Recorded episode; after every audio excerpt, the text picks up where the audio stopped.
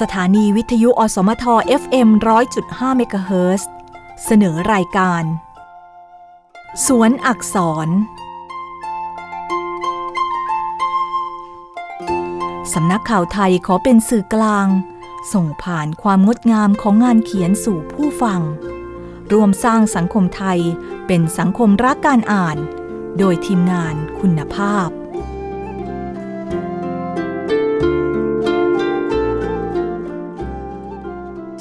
สือ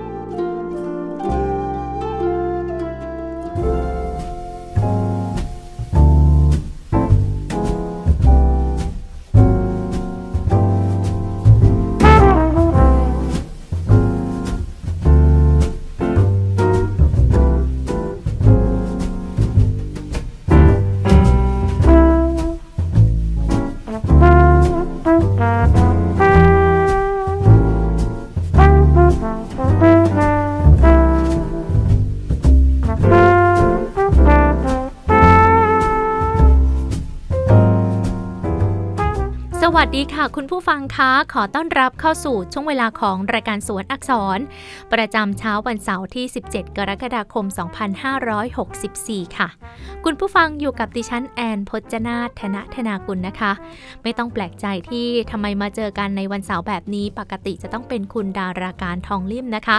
แต่วันนี้ดิฉันมารับหน้าที่แทนค่ะ เนื่องจากว่าช่วงนี้คุณดาราการยังอยู่ในช่วงการ work from home นะคะ แต่ว่าในสัปดาห์นี้ฟังเสียงแอนไปก่อนนะคะ อาจจะไม่เพราะเท่าคุณดาราการ แต่ว่า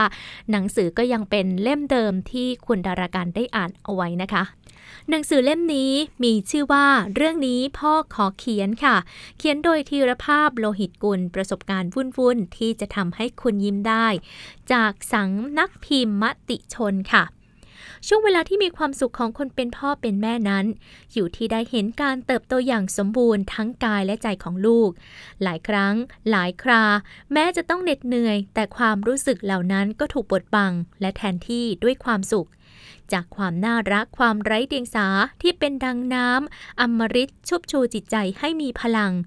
และเหนือสิ่งอื่นใด ลูกคือของขวัญที่แสนวิเศษสำหรับพ่อและแม่ หนังสือเล่มนี้นอกจากให้ความเพลิดเพลินแล้ว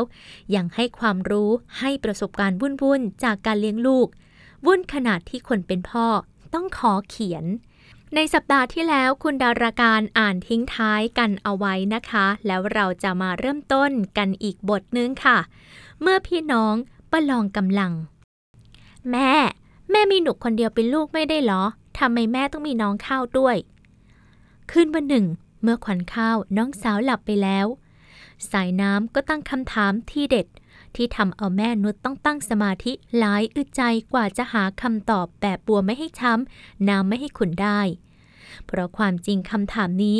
มันต่อยอดมาจากเมื่อตอนหัวค่ำตอนที่น้องข้าวเข้ามานอนข้างๆ แม่สายน้ำก็ทำเสียงขุ่นขึ้นทันที น้องข้าว น้องข้าวไปนอนกับแม่อื่นนะ พี่จะนอนกับแม่นุชน้องข้าวรู้ไหม เข้าสู่วัยสี่และสองขวบ เมื่อสายน้ำเข้าโรงเรียนอนุบาลแล้ว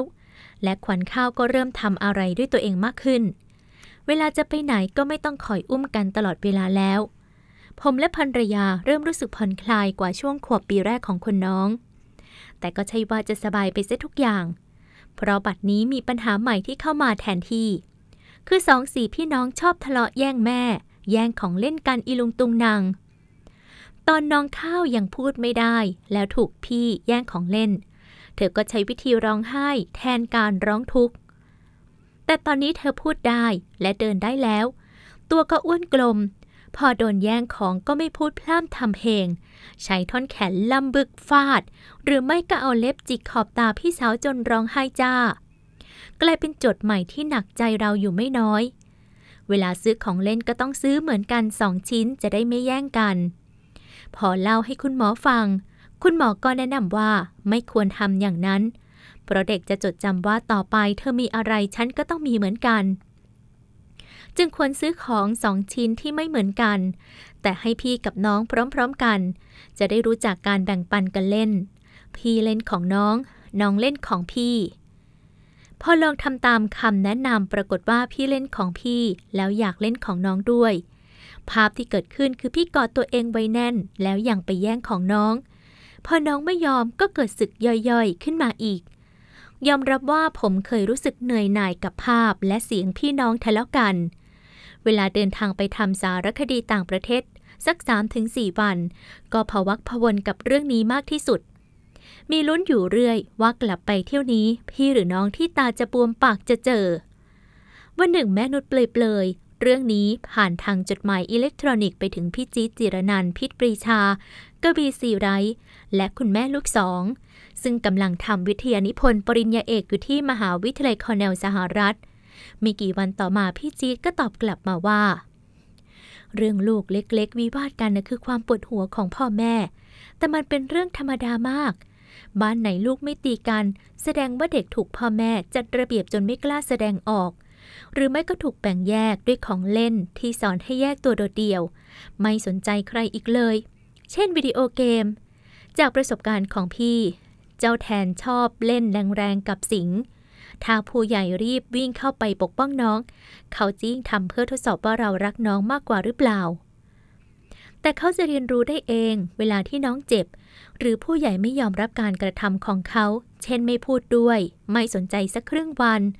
ถ้าเราปกป้องน้องมากไปพี่ก็จะขี้อิจฉา และน้องจะกลายเป็นเด็กช่างฟ้อง ปัญหาของแต่ละบ้านอาจจะแตกต่างกัน แต่พี่ว่าเป็นเรื่องธรรมดามาก แม้ปัญหาของพี่แทนกับน้องสิงจะสลับขั้วกับพี่น้ำกับน้องข้าวแต่ต้องบอกเล่าจากประสบการณ์ของพี่จี๊ดก็ทำให้ผมและภรรยาโล่งอกขึ้นเยอะ แล้วเริ่มเข้าใจชัดว่า นี่เป็นพัฒนาการขั้นตอนหนึ่งของพี่กับน้อง เพื่อเขาจะได้จัดความสัมพันธ์ระหว่างกันและกันได้อย่างถูกต้อง เขาจึงต้องทะเลาะกันประลองกำลังกันเสียก่อน แล้วผมก็สังเกตเห็นจริง ๆว่า มาระยะหลังนี้ การประลองกำลังมีน้อยลง และพี่น้องเริ่มรู้จักเล่นกันเองกระหนุงกระหนิง โดยสมมุติเป็นครูกับนักเรียน เป็นแม่ค้ากับลูกค้าน่าเอ็นดู และน่าชื่นใจเวลาแอบดู แต่ก็ใช่ว่าสงครามจะสงบราบคาบ วันดีคืนดีน้องข้าวก็ขอเอาคืนบ้าง โดยการแย่งของเล่นของพี่สาวแล้วแกล้งวิ่งหนีทำหน้าตากระดีกระดาว่าฉันแย่งของเธอได้แล้ว แต่พอเห็นพี่สาวทำท่าจะวีน เธอก็รีบเอาไปส่งคืน แล้วพูดเป็นสูตรสำเร็จว่า ข้าวคืนแล้ว ข้าวขอโทษนะ หรือบางทีเธอก็แบ่งขนมให้พี่สาวกิน แล้วเธอก็พูดชมตัวเองเป็นนกแก้วนกขุนทองกับคุณปู่คุณย่าว่า น้องข้าวรู้จักแบ่งปันน้องข้าวมีน้ำใจเหมือนปลาฉายยุ้ง ซึ่งปลาสายลุงหรือว่าปลาฉายยุ้งที่น้องข้าวพูดไม่ชัดนี้นะคะ ก็เป็นนิทานเรื่องหนึ่งค่ะ ที่ปลาสายลุงมีน้ำใจ แบ่งเกล็ดสีน้ำเงินให้เพื่อนๆปลาค่ะ คนรักสวนตอนที่หนึ่ง เมื่อตอนยังโสดและทำงานประจำแบบต้องตอกบัตรทุกเช้าเย็น ชีวิตผมวนเวียนอยู่กับบ้าน ที่ทำงาน โรงหนัง ร้านอาหารและฟาสต์ฟู้ด อยากออกกำลังกายก็วิ่งอยู่คนเดียวในซอยแถวบ้าน แต่พอมีลูกและร้างราจากโรงหนังมานานกว่า 4 ปี ผมกลายเป็นคนเสพติดสวนสาธารณะ ถึงขั้นวันหยุดสุดสัปดาห์แล้วไม่ไปไหนก็จะหงุดหงิด เงอะงะ ครั้นเนื้อครั้นตัวอย่างไรพี่กล นี่ถ้าวันธรรมดารถไม่ติดเป็นตังเม หรือถ้าบ้านผมอยู่ติดสวน มีหวังได้ไปทุกวันแน่ โลกที่ยุคขาดแคลนโอโซน เขาไม่ได้วัดกันที่ความซีวิไลกันด้วยตึกสูง ทางด่วนหรือรถไฟฟ้ากันแล้ว แต่เขาวัดกันที่สวนสาธารณะ เมืองไหนมีสวนมาก และมีการจัดการสวนที่ดีเป็นดัชนีชี้วัด คุณภาพชีวิตของคนในเมืองนั้น ที่สำคัญสวนสาธารณะเป็นสถานที่ช่วยสารสายใยความผูกพันในครอบครัวที่ดีที่สุดแห่งหนึ่ง รองลงมาจากบ้าน ไม่มีใครหนีความจำเจออกไปเที่ยวต่างจังหวัด หรือต่างประเทศได้ทุกสัปดาห์ แต่สวนสาธารณะจะไปบ่อยแค่ไหนก็ได้ ยิ่งยุคนี้สวนสาธารณะไม่ใช่แค่ที่ออกกำลังกายหากยังเป็นที่จัดแสดงศิลปะวัฒนธรรม ดนตรีสารพัด คนเป็นโรคกลัวที่แคบๆอย่างผม เลยเห็นสวนสาธารณะเป็นที่พักผ่อนท่องเที่ยวด้วย เพราะแต่ละแห่งก็มีจุดเด่นที่แตกต่างกันไป แต่เท่าที่พอจะมีประสบการณ์พาครอบครัวไปทัวร์สวนสาธารณะมาบ้าง ผมอยากจัดอันดับสวนสาธารณะดีเด่นดังนี้ครับ สวนสันติชัยประการ ตรงจุดบรรจบของถนนพระอาทิตย์ และถนนพระสุเมน เป็นสวนขนาดเล็กที่ผมยกย่องให้เป็นสวนสาธารณะที่มีสภาพแวดล้อมดีเด่น ด้านหนึ่งติดแม่น้ำเจ้าพระยา อีกด้านติดป้อมปราการเก่าแก่สมัยกรุงรัตนโกสินทร์เมื่อ 222 ปีก่อน คือป้อมพระสุเมน ซึ่งไม่ไกลจากสนามหลวง และพระบรมมหาราชวัง วัดพระแก้วพิพิธภัณฑสถานแห่งชาติ สถานที่สำคัญระดับใจเมืองทั้งนั้น เวลาจะไปส่วนนี้ สามารถจัดโปรแกรมทัวร์ให้ครอบครัวได้ เช่น Walking ทัวร์วัด และวังรอบสนามหลวง หรือนั่งรถรางรอบเกาะรัตนโกสินทร์ของศูนย์ส่งเสริมการท่องเที่ยวกรุงเทพมหานคร จากนั้นนั่งเรือข้ามฟากที่ท่าพระอาทิตย์ รับลมชมวิวแม่น้ำเจ้าพระยา แล้วกลับมาหาอะไรอร่อยอร่อยกินที่บางลำพู ก่อนมายืดเส้นยืดสายที่สวนสันติชัยประการ ชวนลูกดูลำพูต้นสุดท้ายของบางลำพู ซึ่งยืนต้นตระงานอยู่เคียงข้างพระที่นั่งสันติชัยประการอันงามสง่า ยิ่งถ้าไปวันเสาร์อาทิตย์ อาจมีครูศิลปะมาเปิดสอนการวาดภาพสีน้ำ หรือมีดนตรีทั้งไทยและสากลให้ยนยินกันอิ่มเอมแสนสุนทรีจริง ๆ สวนศรีนครเขื่อนขัน หรือสวนบางกระเจ้า อำเภอพระประแดงจังหวัดสมุทรปราการ ตรงข้ามกับเขตคลองเตยกรุงเทพมหานคร ผมยกย่องให้เป็นสวนสาธารณะดีเด่นด้านการเป็นแหล่งศึกษาธรรมชาติ เพราะสวนนี้ปรับปรุงขึ้นมาจากสวนหมากสวนมะพร้าวของชาวบ้าน บางมุมยังมีร่องสวนเดิมให้เราเห็น สวนมีพื้นที่กว้างขวางถึง 200 ไร่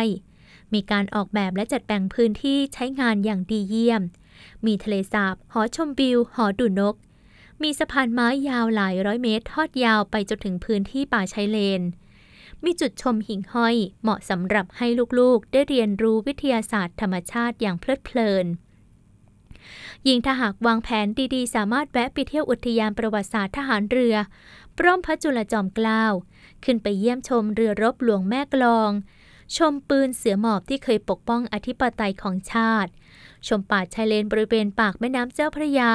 แล้วค่อยๆ มาจบที่สวนศรีนครเขื่อนขันก็ยังได้ แต่แนะนำว่าควรหาเวลาไปวันอาทิตย์เท่านั้น เพราะย่านนั้นมีโรงงานอุตสาหกรรมและชุมชนหนาแน่น รถจะติดมากในวันธรรมดาถึงวันเสาร์จนอาจทำให้คนหงุดหงิด ไร้อารมณ์พาลูกๆไปเที่ยวก็ได้สวนศรีนครเขื่อนขันสามารถเดินทางไปได้หลายวิธี ทางนั่งเรือข้ามฟากจากคลองเตย นั่งรถประจำทางหรือไปรถรถยนต์ส่วนตัว แต่ทางที่ดีสอบถามเส้นทางของสวนนี้ และสวนสาธารณะอื่น ๆ ในเขตกรุงเทพและปริมณฑลได้ ที่ศูนย์ส่งเสริมการท่องเที่ยวกรุงเทพมหานครท่านที่เคยชินกับการใช้วันหยุดกับครอบครัวอยู่แต่ในห้างสรรพสินค้า ผมว่าน่าจะลองโทรไปปรึกษาสทท หรือหาหนังสือนายรอบรู้เป็นคู่มือประจำบ้าน แล้วจะรู้ว่ากรุงเทพและเมืองไทยกว้างขวางกว่าห้าง ไกลกว่าที่คุณคิด คนรักสวนตอนที่สองผมแนะนำสวนสาธารณะดีเด่นในดวงใจไปแล้วสองแห่งแต่ยังไม่หมดครับ ยังมีสวนรถไฟติดสวนสมเด็จพระนางเจ้าสิริกิติ์และสวนจตุจักร ผมยกย่องให้เป็นสวนสาธารณะดีเด่นสำหรับครอบครัว เพราะเป็นสวนใหม่ที่ปรับปรุงขึ้นมาจากสนามกอล์ฟรถไฟเดิม ภูมิทัศน์จึงงามสุดๆ ในอดีตนักการเมืองเขาเคยแอบมาเจรจาจัดตั้งรัฐบาลในสนามกอล์ฟกันที่นี่ วันนี้กลายมาเป็นสวนของมวลชนที่กว้างขวางสบายตาไม่พลุกพล่าน มีสนามเด็กเล่นที่ออกแบบอย่างดี มีสระว่ายน้ำ สนามบาส สนามบอล มีทางจักรยานรอบสวนที่แบ่งสัดส่วนกับช่องทางเดินและวิ่ง ผมตัดสินใจซื้อจักรยานเสือภูเขาที่มีที่นั่งเด็กคันแรก แต่มือสอง ก็เพราะแรงเย้ายวนของสวนรถไฟนี้แหละพาลูกนั่งซ้อนท้ายจักรยานขี่รอบสวนรถไฟนี้คราใด ชอบเพลินนึกว่าอยู่ในเมืองนอกทุกที ไกลๆสวนสาธารณะยังมีสวนสมเด็จพระนางเจ้าสิริกิติ์ซึ่งเป็นสุดยอดในเรื่องความงามของไม้ดอกไม้ประดับ และมุมหนึ่งของสวนนี้ยังมีพิพิธภัณฑ์เด็ก สุดยอดแหล่งเรียนรู้โลกกว้างของเด็กยุคโลกาภิวัตน์ใครที่บ้านอยู่ไกลจากสวนรถไฟมากๆ ผมแนะนำให้จัดรายการทัวร์ประเภทวันเดย์ทริปหรือเที่ยวแบบไปเช้าเย็นกลับได้ เริ่มตั้งแต่สายๆไปเที่ยวพิพิธภัณฑ์เด็ก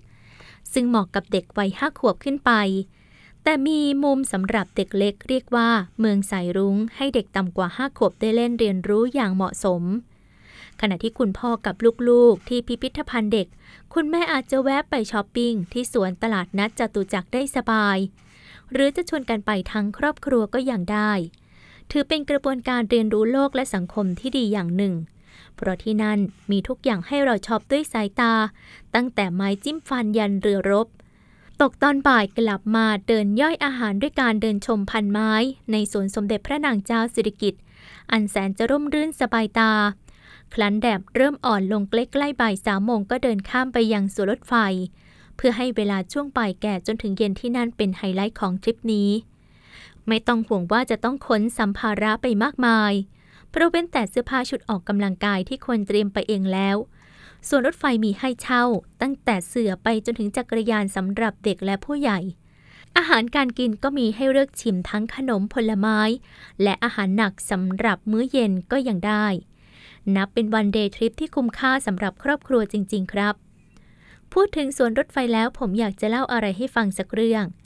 สุดสัปดาห์หลังมหากรรมฟุตบอลโลก ผมพาครอบครัวไปออกกำลังกายที่สวนรถไฟตามปกติ ขณะนั้นมีเด็กนักเรียนชายที่มาเข้าค่ายในสวนรถไฟกลุ่มหนึ่งกำลังเตะบอลกันอย่างสนุกสนาน ผมนึกสนุกก็ขอเข้าไปแจมด้วยทางทางที่รู้ตัวดีว่าสังขารไม่ให้ แต่ใจอยากสัมผัสกลิ่นอายเกมลูกหนังในสนามหญ้าสีเขียวขจีใจจะขาด สิ่งที่ผมทึ่งคือเด็กหลายคนมีทักษะในการเล่นบอลดีมาก โดยเฉพาะเด็กนักเรียนชั้นม .1 ที่มีรูปร่างเล็กแต่ปราดเปรียวคนนั้น เขาเตะบอลด้วยเท้าเปล่าและมีลีลาเหลือรับประทาน มีอยู่ลูกหนึ่งผมโยนบอลยาว ด้วยลูกโด่งครึ่งสนามไปให้เขาทางปีกขวาจนูใช้เท้าเปล่ารับบอลลงพื้นอย่างนิ่มนวล แล้วลากเลื้อยหลบเข้าไปยิงประตูฝ่ายตรงข้ามอย่างคลาสสิก เหมือนลูกที่เดนิสเบิร์กแคมป์ ยิงอาร์เจนตินาในฟุตบอลโลกที่ฝรั่งเศสในปี 1998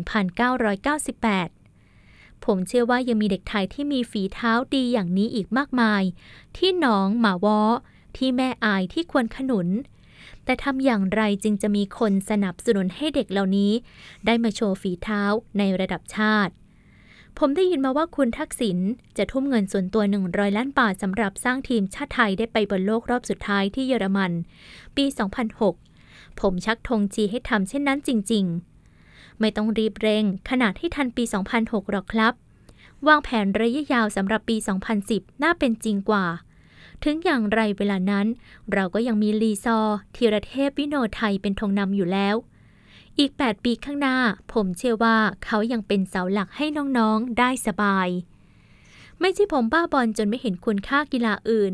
แต่ต้องยอมรับว่าฟุตบอลเข้าถึงมวลชนทุกระดับ เป็นกีฬาที่พิสูจน์แล้วว่าใช้เป็นเครื่องมือในการรวบรวมคนในชาติได้ ใครก็รู้ว่าถ้าฟุตบอลดี หมายถึงเศรษฐกิจดี ความสามัคคีของคนในชาติก็พลอยดีไปด้วย รัฐบาลจะขอความร่วมมือให้ทำอะไรก็พร้อมจิตพร้อมใจกันไม่ใช่เรื่องยากคุณทักษิณหรือรัฐบาลทุ่มงบสร้างทีมฟุตบอลไทยร้อยล้าน อาจช่วยลดงบประมาณปราบปรามยาเสพติดได้หลายร้อยล้านเพราะเด็กหันมาเตะบอลไปมากกว่าการแตะยา แล้วผมก็เห็นด้วย เมื่อตอนทำธุรกิจคุณทักษิณได้ผลกำไรจากแผ่นดินนี้มาก เงินร้อยล้านที่ทำทุ่มลงไปเพื่อสร้างอนาคตของเด็กและประเทศชาติ ไม่ใช่เงินที่มีจำนวนมากแต่อย่างใด ใช่ไหมครับ คุณพันทองแท้ หนังสือเล่มนี้ถูกเขียนตั้งแต่เมื่อปี 2547 นะคะ เป็นช่วงยุคที่คุณทักษิณชินวัตรยังเป็นนายกรัฐมนตรีอยู่ค่ะ ตอนต่อไปเลยนะคะ พลังจิตที่ 5 คืนวันอาทิตย์อันเงียบสงบ ข้อคิดของดรวลบปิยะมโนธรรม นักจิตวิทยาคนดังทำให้ผมอึ้ง และต้องตั้งใจฟังด้วยใจจดจ่อปัญหาของสังคมในวันนี้คือการที่เด็กรุ่นใหม่ขาดความอดทนอดกลั้น ที่จะรอคอยผลระยะยาว ท่านกล่าวในรายการสนทนาสาระพลังจิตที่ 5 ทางททป 5 ที่มีคุณอรไทยฐานจาโรสสแห่งพรรคไทยรักไทย กับคุณพุทธิพงศ์ปุณการสสพักประชาธิปัตย์เป็นพิธีกรร่วม ในฐานะที่เป็นคุณพ่อคุณแม่มือใหม่ ไม่มีกำแพงความเป็นฝ่ายค้านกับรัฐบาลมาขวางกัน้นสิ่งที่ตามมาคือปัญหาการมีเพศสัมพันธ์ก่อนเวลา ปัญหายาเสพติด ความฟุ้งเฟอ้อฟุ่มเฟือยไปตามแฟชั่น เช่น การเกิดค่านิยมว่า ต้องใช้สินค้าแบรนด์เนมถึงจะเท่ดูดีมีระดับ ใครไม่มีโทรศัพท์มือถือถือว่าเชยเข้ากลุ่มกับเขาไม่ได้ อาจารย์นักจิตวิทยาขยายความ แต่ที่ทำให้ผมต้องอึ้งคือข้อวิเคราะห์ถึงสาเหตุที่แท้จริงของปัญหานี้ทั้งนี้ก็เพราะพ่อแม่สมัยนี้จำนวนมาก เลี้ยงลูกด้วยเงิน หรือเลี้ยงลูกแบบตามใจจนเกินไป ผมมั่นใจว่า ไม่ได้เลี้ยงลูกด้วยเงิน เพราะเลือกที่จะทำงานอิสระอยู่ที่บ้าน เพื่อจะได้มีเวลาใกล้ชิดกับลูก มีเวลาอธิบายเหตุผลเวลาที่ลูกจะซื้อของอะไรที่เกินความจำเป็น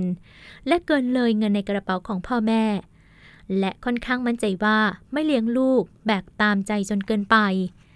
แม้ตอนที่เป็นเด็ก ผมก็ไม่เคยถูกพ่อตีแม้แต่แปะเดียว แต่ผมเลือกที่จะตีลูกเวลาที่เขาทำผิดอย่างไร้เหตุผล เพียงแต่จะไม่ตีขณะที่ยังมีอารมณ์โกรธหรือโมโห และจะแจ้งโทษก่อนทุกครั้งว่าลูกถูกตีเพราะอะไร แต่กระนั้นที่ทำให้ผมต้องอึง้ง เพราะข้อวิเคราะห์ของอาจารย์วันลบ โดนใจเข้าอย่างจัง คือผมรู้สึกว่าสายน้ำกับขวัญข้าว ลูกสาวของผม ซึ่งกำลังอยู่ในวัยที่น่ารัก น่าเอ็นดู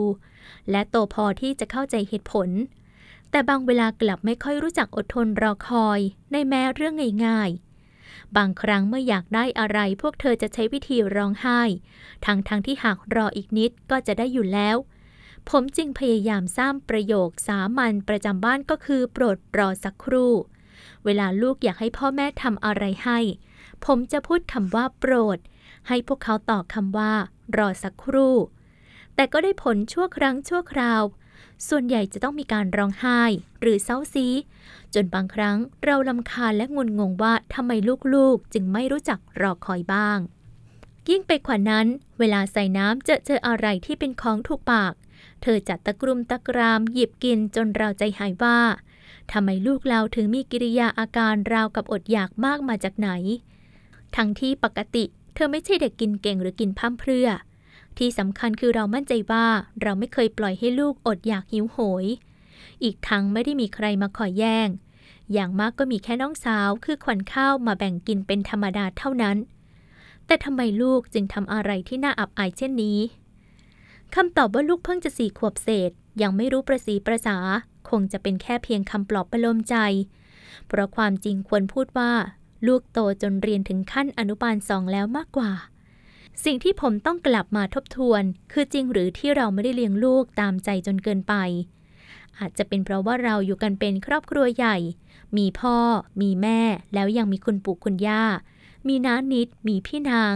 ที่แวดล้อมสายน้ำและขวัญข้าว ซึ่งนับว่ามีข้อดีอยู่มาก โดยเฉพาะความอบอุ่นผูกพัน แต่ก็แน่นอนว่าไม่มีอะไรดีไปหมด เพราะเวลาหนูน้อยทั้งสองร้องไห้ก็จะต้องมีคนใดคนหนึ่งวิ่งเข้าไปโอเสมอ แต่ความใกล้ชิดทำให้เรารู้นิสัยลูกดีว่า ร้องแบบไหนควรไปโอ ร้องแบบไหนไม่มีเหตุผล ยิ่งเข้าไปโอจะยิ่งร้องเพื่อแสดงพลังอำนาจ สมควรปล่อยให้ร้องต่อไป พอเหนื่อยก็จะหยุดไปเอง เพราะวงการแพทย์บอกแล้วว่า ไม่มีเด็กคนไหนที่ร้องไห้จนตาย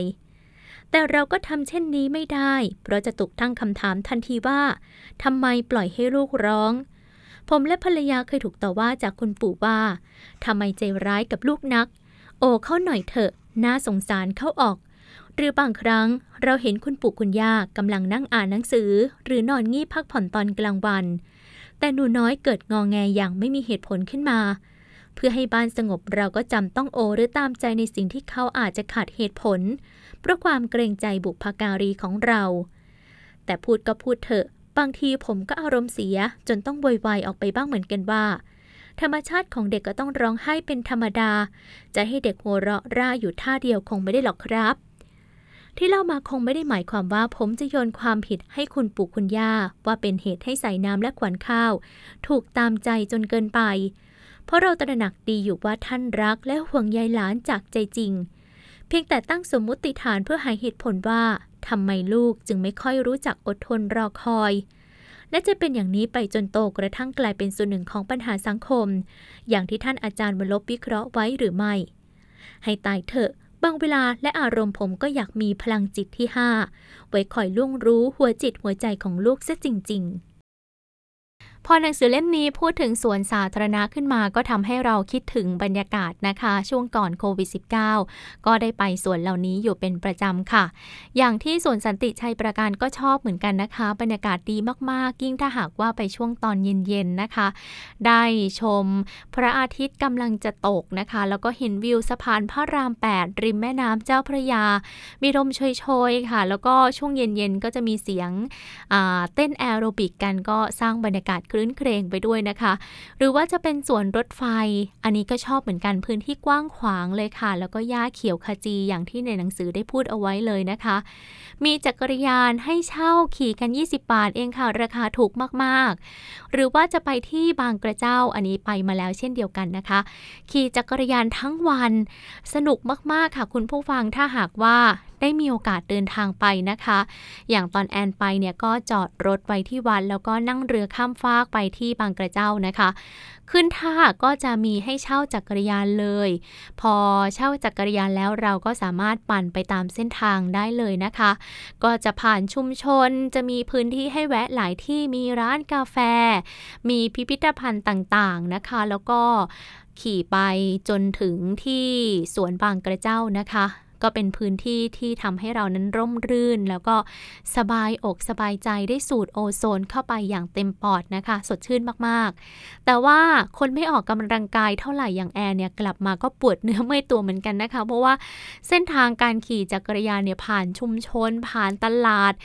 ต้องอมีรถราพอสมควรอยู่นะคะ แล้วก็ปั่นในระยะทางที่ไกลอยู่เหมือนกันค่ะ ได้เหงื่อได้แรงอยู่นะคะ สนุกด้วยแล้วก็ได้ออกกำลังกายด้วยนะคะ หรือว่าจะไปที่สวนจตุจักรนี่ก็ เดินเพลินเหมือนกันค่ะสายช้อปปิ้งนะคะ แต่ติดอย่างเดียว เมืองไทยเราร้อนมากค่ะ ก็คิดถึงบรรยากาศต่างๆนะคะ ก็อยากจะให้โควิด -19 หายไปไวๆค่ะ ช่วงนี้พักกันสักครู่หนึ่งค่ะ ช่วงหน้ามาอ่านหนังสือเล่มนี้กันต่อค่ะ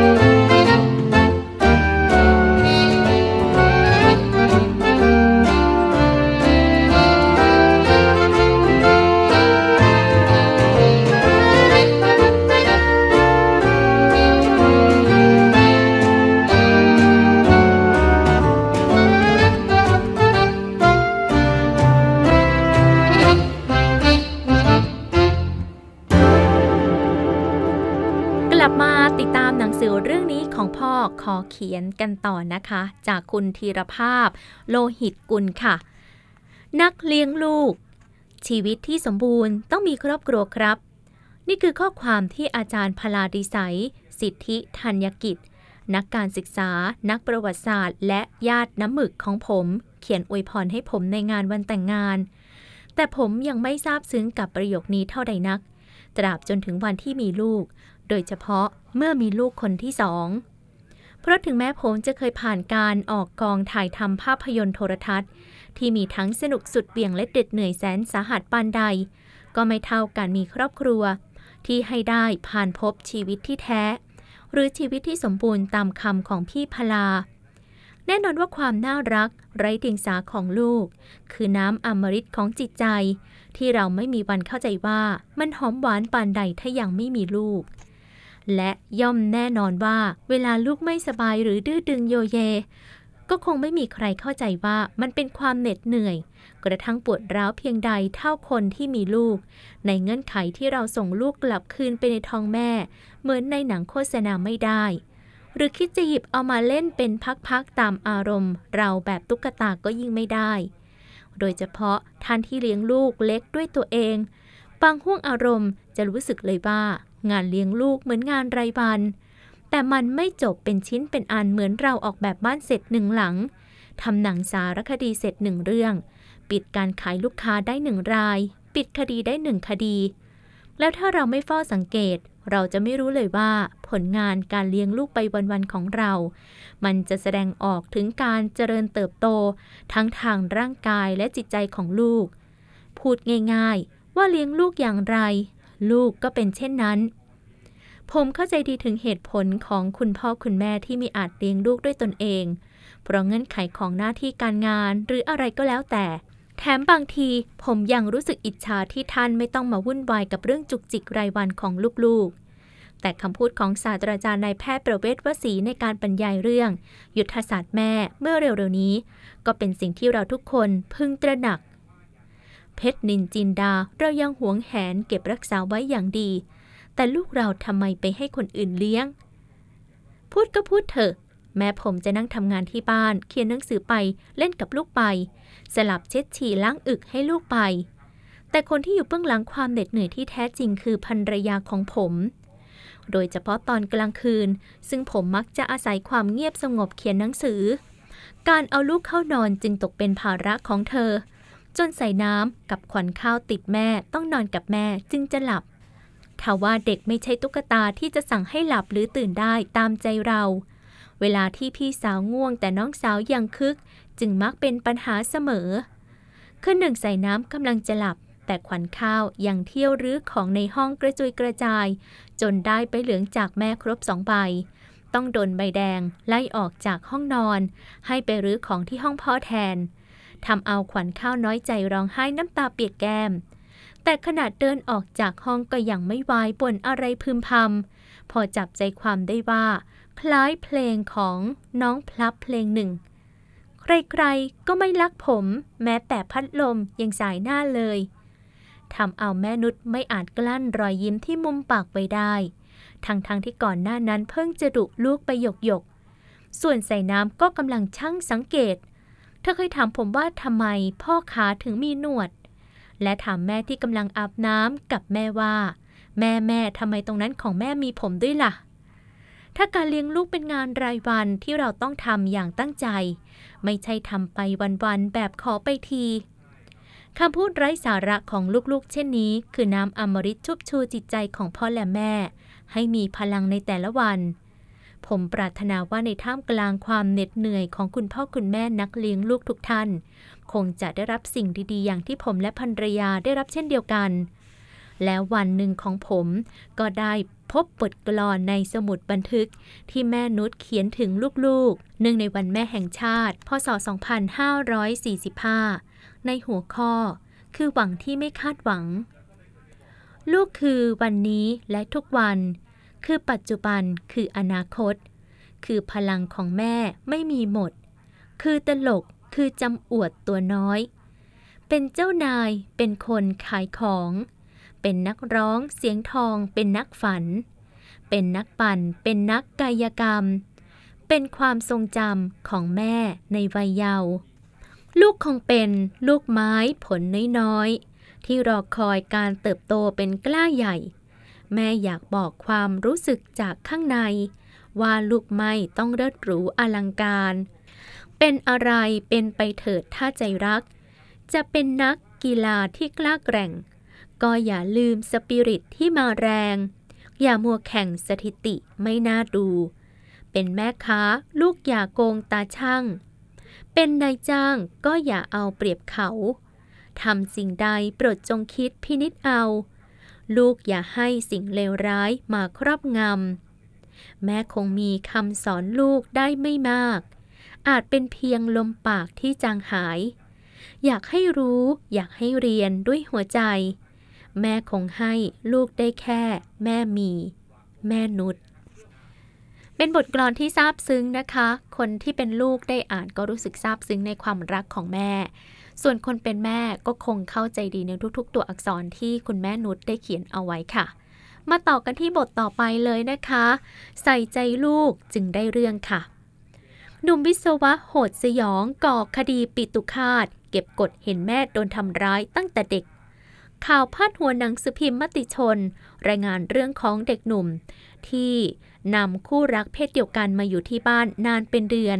พอถูกพ่อดุด่ามากๆ ก็เลยคบคิดกันฆ่าพ่อ ครั้นคุณย่ามาเห็นก็เลยฆ่าคุณย่าด้วย และยังบอกว่ารู้สึกเกลียดพ่อมาตั้งแต่เด็ก เพราะเห็นพ่อเมาเหล้าแล้วตบตีแม่เป็นประจำ เอาข่าวนี้มาย้ำเตือนเพื่อเป็นอุทาหรณ์สอนใจว่า การเลี้ยงดูลูกในวัยเด็กเป็นเรื่องที่สำคัญมากใครจะไปคิดภาพติดตาในวัยเยาว์จะหวนมาเป็นเงื่อนไขให้คนคนหนึ่ง กระทำการอันโหดเหี้ยมได้เช่นนี้ กับอีกเรื่องคือการอบรมสั่งสอนลูกในวัยรุ่น สมัยนี้จะใช้วิธีดุด่าว่ากล่าวแบบเก่าๆไม่ได้จริง ๆ ตัวอย่างของคุณพ่อเคราะห์ร้ายท่านนี้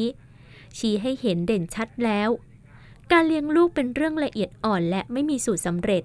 มีหนังสือเกี่ยวกับการเลี้ยงลูกที่ดูน่าสนใจเล่มหนึ่ง คือเพราะใส่ใจจึงได้เรื่อง ซึ่งไม่ใช่สูตรสำเร็จ แต่เป็นประสบการณ์ตรงที่ทรงคุณค่าของคุณพ่อคนหนึ่งคือ พ่อตีพินชัยจารุพานิชกุล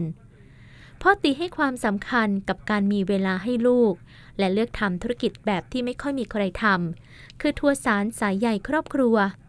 ในนาม Eco Cat Center รวมทั้งจัดกิจกรรมสร้างสรรค์ ที่บ้านปลูกฝันปันรัก สังคมอุดมคติที่เขาสร้างให้เป็นเรื่องจริงที่บ้านของเขา ทำให้เขามีโอกาสได้สัมผัสพฤติกรรมของเด็กๆ ในครอบครัวอื่นอันหลากหลาย แต่สำคัญที่สุดคือเขาเป็นคนช่างสังเกต ช่างคิดคำหนึ่ง จึงเก็บงำเรื่องราวที่น่าสนใจของเด็กๆ มานำเสนอได้อย่างมีเสน่ห์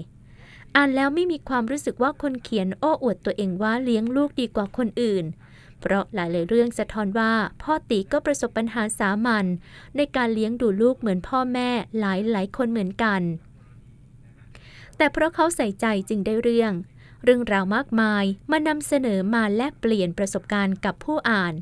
โดยมีเกร็ดเล็กเกร็ดน้อยจากการพูดคุยและสังเกตพฤติกรรมลูกตัวเองและลูกคนอื่นมาชูรสให้อ่านสนุก โดยไม่ต้องหวั่นเกรงว่ากำลังจะอ่านตำราจิตวิทยาในการเลี้ยงลูก ยกตัวอย่างเวลาที่พ่อตีมาสอนให้ลูกเข้าใจเรื่องยากๆ อย่างภาวะเรือนกระจก พ่อตีอาศัยจังหวะตอนรถติดอยู่กลางถนนตอนบ่ายๆแล้วปิดแอร์ดับเครื่องปิดกระจก แล้วสอนลูกว่าในรถของเราเวลานี้เหมือนในเรือนกระจก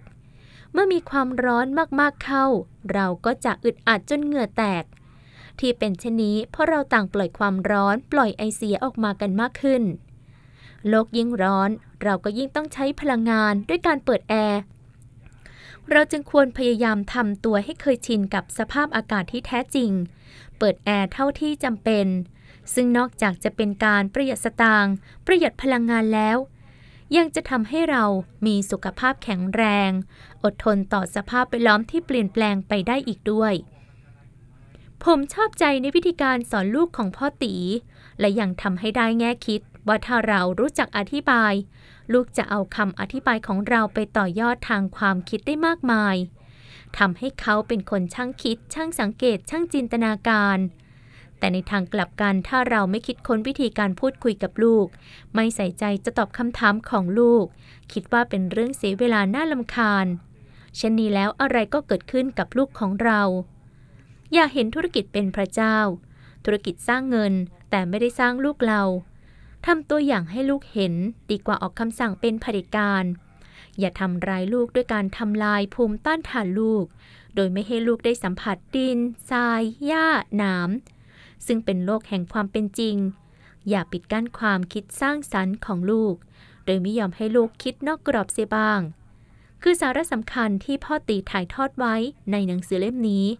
ซึ่งผมอยากให้คุณพ่อคุณแม่ทุกคนได้อ่าน โดยเฉพาะคุณพ่อคุณแม่ มือใหม่ที่เพิ่งมีลูกเล็ก ๆ เหมือนผม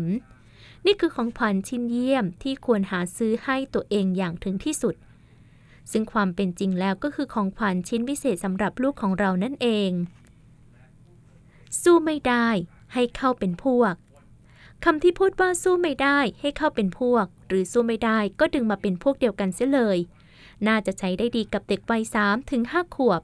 ซึ่งเป็นวัยกำลังอยากรู้อยากเห็น อยากลองอยากถาม อยากท้าทาย โดยเฉพาะเมื่อเข้าโรงเรียนแล้ว เด็กๆมักจะมีพฤติกรรมแปลกๆบางอย่าง หรือคำพูดแปลกๆบางคำติดกลับมาที่บ้านให้เราได้ขำ ได้แปลกใจ ไปจนกระทั่งได้ปวดหัวอยู่เสมอ วันหนึ่งขณะกำลังคุยให้พ่อฟังว่าไปโรงเรียนวันนี้สนุกแค่ไหน สายน้ำกลุดคำพูดออกมาว่าพ่อพ่อพ่อรู้ไหม วันนี้น่ะ น้องพุธเพื่อนหนูนะ เขาหกกันล้ม ขี้แตกแพทย์เลย ว่าแล้วก็หัวเราะเป็นวักเป็นเวร แรกๆผมปรามไปตามเรื่องว่าคำนี้ไม่สุภาพ ไม่ควรพูดนะลูก พอสักประเดี๋ยวขี้แตกแพทย์ก็มาอีกแล้ว คือไม่ว่าจะพูดอะไร ก็เล่าเรื่องอะไร ก็ต้องมีคำนี้เป็นตัวปิดท้ายก่อนตามมาด้วยเสมอ แล้วก็ปิดท้ายไปด้วยเสียงหัวเราะ พูดง่ายๆว่ายิ่งห้ามก็เหมือนยิ่งยุ แถมลากไปถึงขวัญข้าวน้องสาว ซึ่งยังไม่ไปโรงเรียนก็แพทย์ตามพี่ไปด้วย คราวนี้ผมเอามั่ง ก็เล่านิทานเรื่องอะไรก็ตาม ผมต้องหาใส่คำว่าขี้แตกแผดเรียกเสียงหัวเราะจากเด็กๆ อย่างน้อยหน้าละหนึ่งแผดพอขำกันได้ที่แล้วผมก็ทำเสียงกระซิบกระซาบว่า จุจุแต่คำนี้เป็นความลับระหว่างเรานะ น้องน้ำน้องข้าว อย่าเอาไปพูดที่อื่นนะ เดี๋ยวคนอื่นเอาคำนี้ไปแล้วเราจะหมดสนุก อดหัวเราะกันนะสิ เด็กๆพยักหน้ารับปากตอบรับติดตีแล้วสัก 4-5 วันต่อมาผมแทบไม่ได้ยินคำนี้อีกเลย นอกจากสู้ไม่ได้ก็ให้เข้าเป็นพวกแล้ว ผมยังได้คิดข้อคิดว่าสำหรับเด็กๆ การห้ามอย่างเดียวดูเหมือนจะไม่ได้ผล อีกทั้งการปล่อยให้เขาได้เลอะเทอะบ้าง แต่อยู่ในสายตาของเรา ดีกว่าให้เขาไปแอบเลอะเทอะเอง แล้วเราต้องมาเสียใจในภายหลัง ก็บอกแล้วว่ายิ่งห้ามเหมือนยิ่งยุ ยิ่งปิด ยิ่งอยากเปิด เรื่องพันนี้อย่าว่าแต่เด็กเลย ผู้ใหญ่ก็ยังเป็นใช่ไหมล่ะ เรื่องเกี่ยวกับโรงเรียนยังมีอะไรให้ผมอัศจรรย์ใจอีกเรื่อง คือเมื่อเห็นว่าน้องขอนข้าวมีความพร้อมจะไปโรงเรียนได้แล้ว ผมและภรรยาก็จัดการส่งไปโรงเรียนพร้อมพี่สาว ปรากฏการณ์ที่เกิดขึ้นคือพี่สายน้ำไม่ยอมให้น้องไปโรงเรียนด้วย ยอมแค่ให้น้องเล่นของเล่นที่โรงเรียนเท่านั้น พอจะเข้าห้องเรียนก็ขยันขยอให้แม่พาน้องกลับบ้าน บางวันเข้าห้องเรียนไปแล้วช่วงเวลาพัก ออกมาเห็นน้องยังไม่กลับบ้านใส่น้ำก็ถึงกับร้องไห้โฮ คุณครูจะปลอบอย่างไรก็ไม่หยุดข้างน้องสาวกำลังเล่นเพลินๆ เห็นพี่สาวร้องไห้ ก็พากันกอดคอร้องไห้ทั้งสองคน จนเพื่อนๆ ไม่เป็นอันเล่น ไม่เป็นอันเรียน พากันมารุมดูสองสีพี่น้องนั่งร้องไห้กระทั่งคุณครูต้องโทรเรียกคุณแม่ ให้เอาน้องสาวกลับบ้านไปก่อน ผมงุนงงกับปรากฏการณ์นี้พอสมควร คิดไปเองว่าสงสัยพี่สาวจะหวงโรงเรียนหวงคุณครูหวงสิ่งที่เขาคิดว่าเป็นของเขา เหมือนกับที่เขาเคยหวงของเล่นห่วงแม่ แต่ไม่นึกว่าจะเป็นมากขนาดนี้ หนักอกหนักใจและสงสารน้องสาวที่พร้อมจะเรียน แต่พี่ไม่ยอมให้เรียนอยู่พักหนึ่ง จนได้คุยกับเพื่อนที่มีลูกสาวสองคนเหมือนกันแถมวัยไล่เลี่ยกันด้วย เล่าให้ฟังว่าลูกสาวคนโตของเขาก็เกิดอาการคล้ายๆกัน เลยรู้สึกโล่งอกไปเปราะหนึ่งว่า ไม่ได้เป็นเฉพาะลูกของเรา โชคดีที่ครูของลูกสาวผมมีความเข้าใจเรื่องนี้ เธอจึงไม่หักด้ามพลาด้วยเข่า แต่ใช้วิธีค่อยเป็นค่อยไป เอาน้ำเย็นเข้าลูบด้วยบอกสายน้ำว่าวันนี้ครูขออนุญาตให้น้องขวัญข้าวอยู่เล่นที่โรงเรียน จนถึงเวลาทานข้าวเที่ยงนะ แล้วครูจะโทรให้คุณแม่มารับน้องกลับ ปรากฏว่าสายน้ำพยักหน้าอนุญาตด้วยดีโดยเราคาดหวังว่าเธอจะอนุญาตให้น้องสาวมาเรียนเต็มวันด้วย ในอนาคตอันใกล้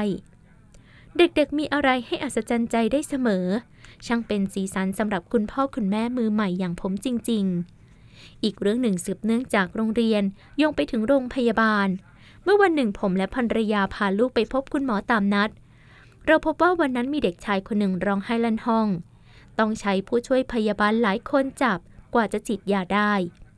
เราได้รับคำบอกแล้วว่าเด็กเคยมีคุณภาพทางอารมณ์และจิตใจดีกว่านี้มาก แต่ระยะหลังเปลี่ยนไป เพราะเขารู้ว่าพ่อไม่กลับบ้านแล้วพ่อไม่พาเขามาโรงพยาบาลเพราะแม่เหมือนแต่ก่อนแล้ว เพราะพ่อไปอยู่กินกับคุณครูอนุบาลของลูกแล้ว โอ้โห หักมุมมากเลยค่ะ คุณผู้ฟัง อ่านแล้วเป็นตลกร้ายนะคะ แต่ว่าส่งผลกระทบต่อจิตใจของเด็กมาก ๆ เลยนะคะ มาต่อกันเลยค่ะ เลี้ยงลูกไม่เป็นไทยภรรยาผมมีเพื่อนร่วมรุ่นคนหนึ่งไปงานแต่งอยู่กินกับชาวสวิตเซอร์แลนด์ และกำลังตั้งท้องลูกคนแรก เธอเปรยๆว่ากลัวลูกจะสับสนเรื่องภาษา เพราะประเทศนี้เขามีภาษาราชการถึง 3 ภาษา คือเยอรมันฝรั่งเศสและอิตาลี ในขณะที่เธอสื่อสารกับสามีด้วยภาษาอังกฤษและเยอรมัน ผมแย้งเธอว่าจะหวั่นเกรงไปใหญ่ นี่คือโอกาสที่ดีเยี่ยมที่สุดของเด็ก ที่จะได้เรียนรู้หลายภาษา ที่สำคัญคือได้เรียนแล้วยังมีโอกาสได้ใช้งานด้วย เพราะว่าชาวสวิตแบ่งเป็นชาวภาคเหนือที่พูดเยอรมัน ชาวภาคตะวันตกพูดฝรั่งเศส และชาวใต้พูดอิตาลี พวกเขาจึงต้องเรียนรู้ภาษากันและกันเพื่อจะได้ติดต่อสื่อสารกันได้ นี่นับเป็นเรื่องที่น่าอัศจรรย์ใจที่คนต่างภาษา ต่างวัฒนธรรม แต่ได้อยู่ร่วมกันได้ และยังช่วยสร้างชาติจนเข้มแข็งมั่นคงได้ซึ่งลูกของเธอกำลังจะเติบโตบนแผ่นดินที่น่าอัศจรรย์ใจนี้ จะปริวิตกไปใหญ่เล่า เด็กไม่มีขยะรกสมองเหมือนผู้ใหญ่ พวกเขามีที่ว่างในสมองให้บันทึกอะไรมากมายนับร้อยเท่า เช่นนี้แล้วจะสักกี่ภาษา ถ้าได้เรียนรู้ควบคู่ไปกับการใช้งานก็ไม่น่าสับสน ปัญหาของเด็กไทยจึงอยู่ที่ว่า เราเรียนภาษาอังกฤษกันตั้งแต่ชั้นประถม รู้เรื่องไวยากรณ์เป็นอย่างดี แต่ผู้สื่อสารกับชาวต่างชาติไม่ได้ เพราะเราไม่ได้ถูกฝึกให้ใช้งานจริง ๆกระทั่งมีผลวิจัยของจุฬาลงกรณ์มหาวิทยาลัยระบุว่า เด็กไทยส่วนใหญ่ภาคเพียรเรียนภาษาอังกฤษทั้งในชั้นเรียนและชั้นติว เพียงเพื่อใช้ในการสอบ entrance เท่านั้นทว่าวันหนึ่งมีรายงานโทรทัศน์รายการหนึ่ง หยิบยกหัวข้อเรื่องการอนุรักษ์ภาษาไทยขึ้นมาพูด ครั้นเมื่อมีผู้ชมรายการส่งคำถามเข้ามาว่า มีความเห็นอย่างไรที่มีคนไทยส่งลูกเรียนในโรงเรียนนานาชาติ หรือโรงเรียนประเภทสอนสองภาษา วิทยากรท่านหนึ่งตอบแบบฟันธงเลยว่า เป็นเพราะผู้ใหญ่เหล่านั้นเตรียมลูกไว้ให้เป็นฝรั่ง ไม่ได้เตรียมลูกไว้ให้เป็นคนไทยทำเอาผมบึนตึบเหมือนถูกฮุกซ้าย เข้าที่ปลายคางเต็มหมัด กว่าจะเรียกสติสตังคืนมาได้แทบลืมบ้านเลขที่ไปแล้ว เพราะผมเชื่อมันว่าผมและภรรยาหมั่นเพียรสอนลูกเช้าเย็นให้เป็นไทย ตั้งแต่การตั้งชื่อลูก การมีสัมมาคารวะกับคุณปู่คุณย่ารู้ลำดับอาวุโสของคนในบ้าน รู้จักรสทางภาษาของบรรพชนของเรา ด้วยการออกเสียงให้ถูก จนวันนี้สายน้ำซึ่งกำลังเรียนอนุบาลสองเริ่มออกเสียงรอเรือและควบกล้ำได้แล้ว ขณะที่แม่ของเธอ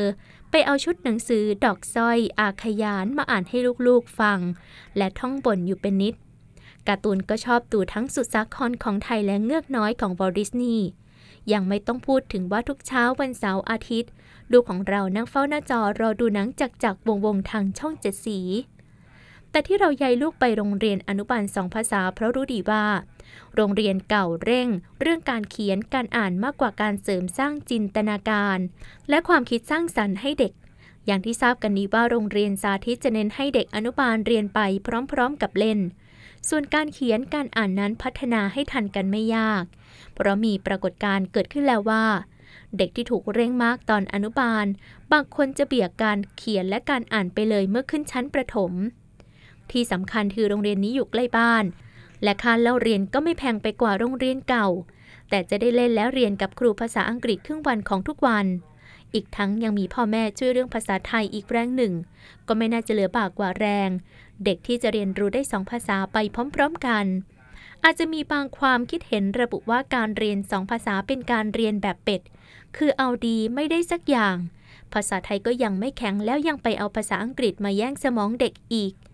ถ้าเช่นนั้นเราจะมีหลักสูตรให้เด็กชั้นประถมศึกษาเรียนภาษาอังกฤษไปใหญ่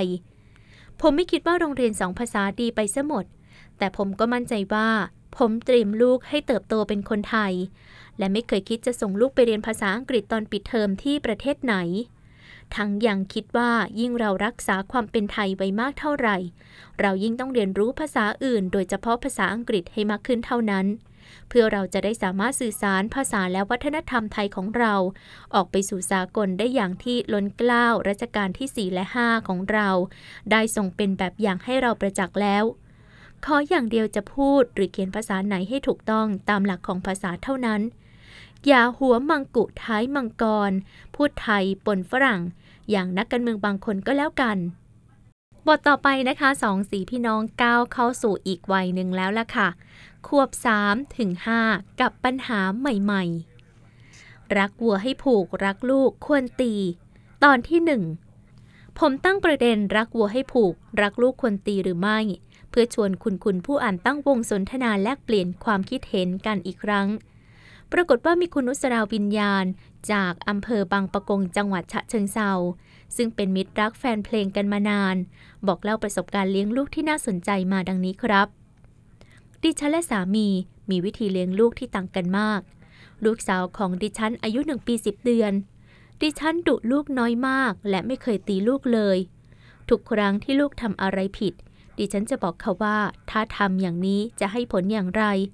เช่นถ้าลูกทำแก้วแตกดิฉันจะบอกลูกว่า น้องแพรฟังแม่นะลูก ลูกเห็นใช่ไหมว่าลูกเอาแก้วแบบนี้มาเล่น มันจะแตก ถ้าหนูเดินไปเหยียบมันเข้าจะบาดหนูเลือดไหลและเจ็บ หนูเข้าใจหรือเปล่า ลูกก็จะมองไปที่แก้ว แล้วก็บอกว่า ใจใจเจ็บ อุ้ยดิฉันก็รับรู้ว่าเขาเข้าใจและหอมแก้มเขา บอกเขาว่าเก่งมากลูก แม่รักแพรแต่พ่อของเขาน่ะสิ ทุกครั้งที่ลูกทำผิดหรือไม่เชื่อฟัง เขาจะตีอย่างแรง เขาบอกว่าเพื่อให้จำลูกจะร้องไห้เสียงดังและมองหน้าดิฉัน ถ้าดิฉันไม่เข้าไปก็จะร้องไห้และมองหน้าดิฉันอยู่อย่างนั้น เขาจะไม่กล้าเดินมาหาเอง เพราะพ่อบอกว่าถ้าไปหาแม่จะตีซ้ำ แต่ดิฉันจะเข้าไปอุ้มลูกทุกครั้งและกอดเขาหอมแก้มเขา บอกเขาว่าไม่เป็นไรลูก พ่อตีหนูเพราะว่าหนูดื้อ ถ้าหนูไม่ดื้อพ่อก็จะไม่ตีนะ แม่รักลูกนะ เขาจะสะอึกสะอื้นสักพักแล้วก็เงียบ พอเขาบอกว่าดิฉันเลี้ยงลูกแบบนี้ ลูกจะดื้อและเอาแต่ใจ ถ้าดิฉันไม่อยู่ลูกจะไม่ร้องไห้เวลาเขาตี แต่จะฟังและทำตามที่เขาบอก ดิฉันบอกเขาว่าการเลี้ยงลูกด้วยความรักและความเข้าใจ ก็จะทำให้เขาเป็นคนดีได้ ดิฉันซื้อหนังสือเด็กมาไว้ที่บ้านเยอะมาก เผื่อเขาจะอ่าน เขาก็บอกว่าไม่อ่านหรอก วิธีของเขาดีที่สุดแล้ว ลูกเชื่อฟังเขามาก ไม่ดื้อไม่ซน เวลาลูกอยู่กับดิฉันต่างหากที่ลูกสนและห้ามไม่ฟัง ดิฉันคิดว่าลูกฟังและเข้าใจที่ดิฉันพูด แต่เวลาที่อยู่กับดิฉันเขากล้าแสดงออกมากกว่า คุณธีรภาพว่าดิฉันทำถูกหรือเปล่าคะการหอมแก้มและการบอกรักลูกเป็นจิตวิญญาณของดิฉันเสียแล้วปรำเพรือไปหรือเปล่าคะ คุณนุสราครับ เรื่องการกอดจูบลูกบอกรักลูกนั้นย่อมเป็นสิ่งพิเศษสำหรับลูกอยู่แล้ว แต่วิธีการเลี้ยงลูกแบบของคุณซึ่งต่างจากพ่อของน้องแพรมากนั้น จะถูกหรือผิดคงตอบไม่ได้ เพราะจะต้องมีปัจจัยอื่นๆนำมาพิจารณาประกอบกันหลายอย่าง เพียงแต่อยากเสนอความคิดเห็นในฐานะพ่อคนหนึ่ง ซึ่งกำลังเลี้ยงลูกไว้ไล่เลี่ยกันกับน้องแพรแล้วกันนะครับ คือผมไม่แน่ใจว่าการดุลูก ตีลูกแรงๆจะทำให้ลูกเชื่อฟังไม่ดื้อไม่สนจริงหรือไม่ เพราะอย่าลืมว่าลูกไม่ใช่ตุ๊กตา ปีนี้สองขวบ ปีหน้าสามขวบ อีกเพียง 7-8 ปีข้างหน้าก็เข้าสู่วัยรุ่นแล้ว เขาไม่ได้อยู่ในสายตาเรา หรือในอ้อมอกของเราตลอดเวลา เขาต้องเติบโตต้องมีสังคมของเขา ที่สำคัญคือมีความคิดเป็นตัวของตัวเอง ปัญหาใหญ่ของสังคมไทยโดยเฉพาะสังคมเมืองวันนี้ คือเมื่อเด็กอยู่นอกสายตาพ่อแม่ มีทางให้เด็กเลือกมากมาย ทั้งทางที่ดีและทางที่เสียมีตัวอย่างมากมายที่แสดงให้เราเห็น เด็กที่ถูกควบคุมโดยพ่อแม่และคุณครูอย่างเข้มงวดมากในวัยเด็ก เวลาหลุดจากกรอบแล้วเตลิดเปิดเปิงไปไกลจนกลุ่มไม่กลับ กลายเป็นปัญหาสังคมขึ้นหน้าหนึ่งหนังสือพิมพ์เนืองๆผมเคยเล่าแล้วว่าตัวผมเองก็ไม่รู้ว่าเมื่อลูกโตขึ้น จะเป็นอย่างไร เราไม่มีทางไปบังคับควบคุมเขาได้ ผมรู้เพียงว่าเมื่อเขายังเป็นเด็กยังอยู่ในสายตาของเรา เราต้องทำวันนี้ให้ดีที่สุด เป็นสิ่งแวดล้อม เป็นตัวอย่างที่ดีให้เขา เพื่อให้เขาคือลูกๆ มีเราคือพ่อแม่นั่งอยู่ในหัวใจ และวันใดวันหนึ่งถ้าเขาคิดจะลองเสพยา หรือทำอะไรที่เป็นผลเสียต่อตัวเอง เขาจะยั้งใจโดยคิดถึงเรา คิดถึงด้วยความรัก ด้วยความเกรงใจ ไม่ใช่ด้วยความกลัว ซึ่งแน่นอนว่าการจะทำเช่นนั้นได้ย่อมไม่ใช่ด้วยการดุด่าว่าตีหรือรุนแรง เพราะการใช้อำนาจและควบคุมเขาได้เฉพาะตอนที่เขาเป็นเด็กเท่านั้น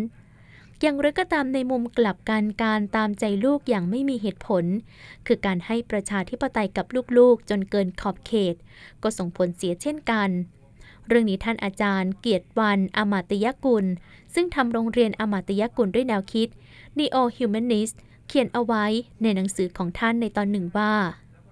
ยิ่งคุณพ่อคุณแม่มีความเป็นประชาธิปไตยสูงเท่าใด ยิ่งจะทำให้เด็กกลายเป็นคนที่ตามใจตัวเองและขาดระเบียบวินัยมากขึ้นเท่านั้น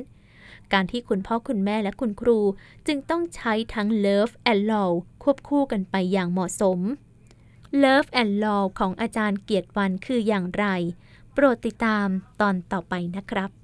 ใช่ค่ะ เราติดตามในตอนต่อไปก็คือในสัปดาห์หน้านะคะ สัปดาห์หน้าจะมาอ่านกันต่อนะคะ เรื่องนี้พ่อขอเขียนจากธีรภาพโลหิตกุลค่ะ วันนี้เวลาของรายการสวนอักษรหมดลงแล้วนะคะ ดิฉันแอนพจนาถธนธนากุลลาไปก่อนนะคะ ส่วนในสัปดาห์หน้าจะเป็นใครอ่านนั้นรอลุ้นกันนะคะ วันนี้สวัสดีค่ะ